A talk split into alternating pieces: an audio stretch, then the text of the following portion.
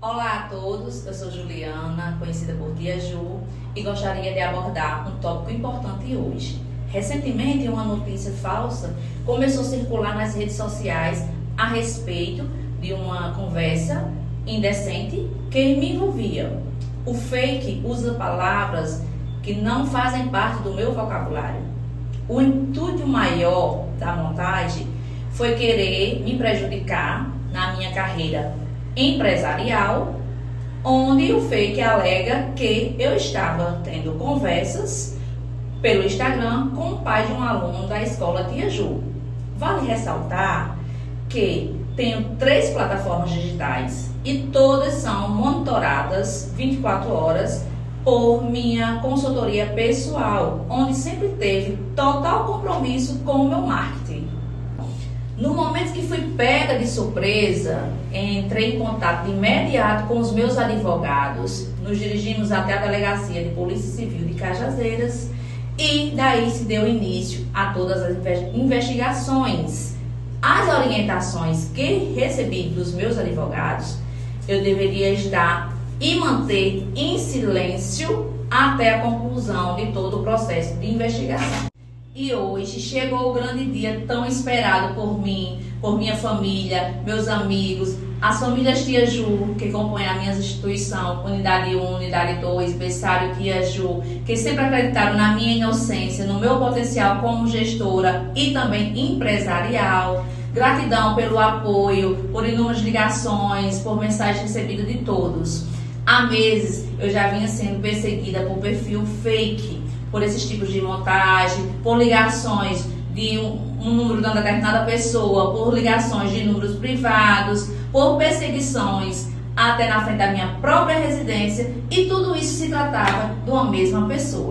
Até então, eu sempre ignorava esse seu descontrole emocional, mas a partir do crime cometido através dessa última montagem, que tentou denegrir a minha imagem e destruir a minha carreira empresarial, chegou a hora de dar um baixo em tudo isso. Os meus advogados já tinham é, conteúdo suficiente para dar início às investigações.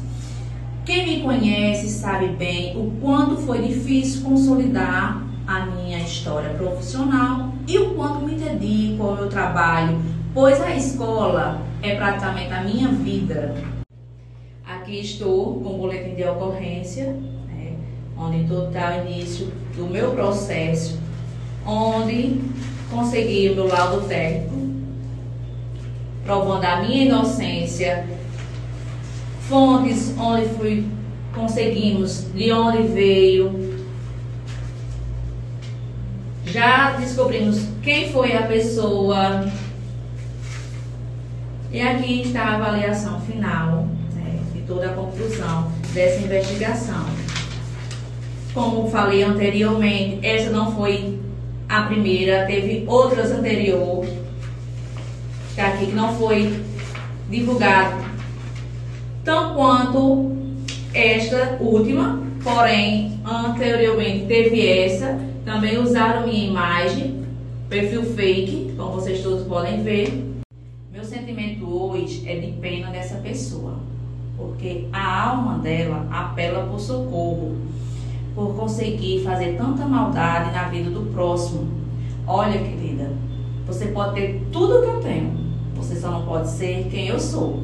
Eu tenho luz própria e não queira crescer, ter vida fácil, é, fazendo maldade na vida do próximo. Isso não vai te levar a lugar nenhum. Quero deixar aqui meu apelo. Peço a todos que verifiquem é, fontes de informações falsas antes de ser compartilhada, porque isso também é crime. Obrigada a todos por me ouvir hoje.